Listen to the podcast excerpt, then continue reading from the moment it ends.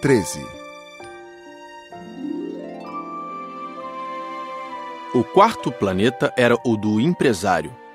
Estava tão ocupado que não levantou sequer a cabeça à chegada do pequeno príncipe. Bom dia. O teu cigarro está apagado.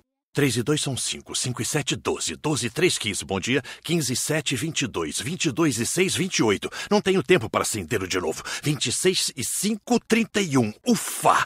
São 501 milhões 622 mil 731. 500 milhões de quê? Hein? Ainda estás aí? 501 milhões de.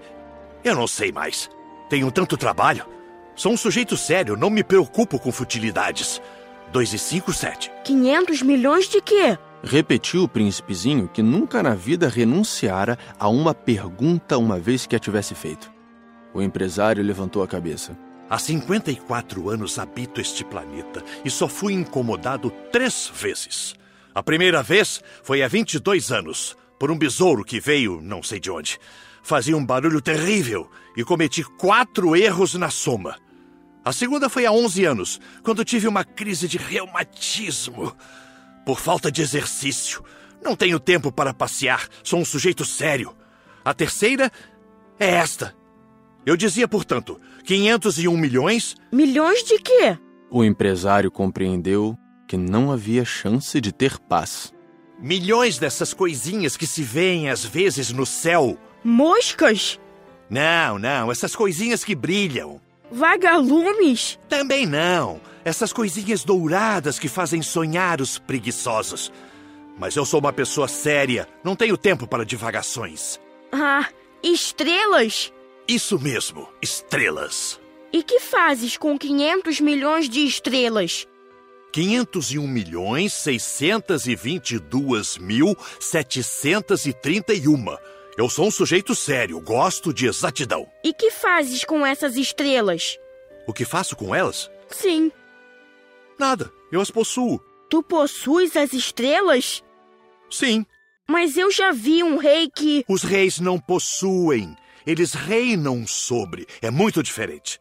E de que te serve possuir as estrelas? Serve-me para ser rico. E para que te serve ser rico? Para comprar outras estrelas, se alguém achar. Esse aí, disse o príncipezinho para si mesmo, raciocina um pouco como o bêbado.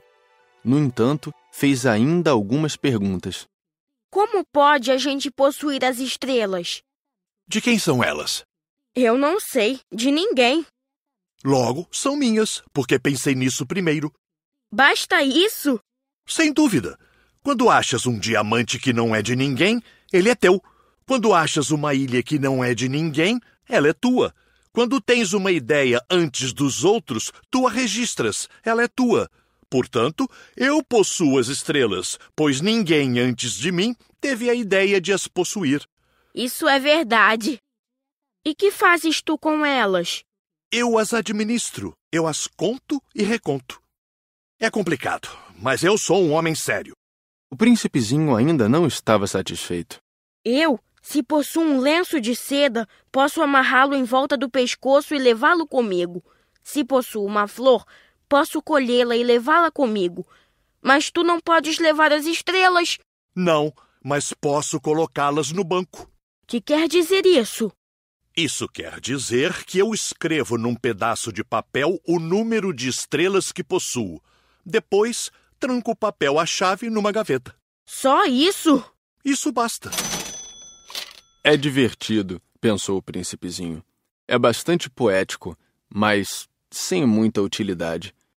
O pequeno príncipe tinha sobre as coisas sérias ideias muito diferentes do que pensavam as pessoas grandes. Eu possuo uma flor que rego todos os dias. Possuo três vulcões que revolvo toda semana, porque revolvo também o que está extinto. A gente nunca sabe. É útil para os meus vulcões, é útil para a minha flor que eu os possua. Mas tu não és útil às estrelas. O empresário abriu a boca, mas não encontrou nenhuma resposta. E o príncipezinho se foi. As pessoas grandes são mesmo extraordinárias, repetia para si durante a viagem.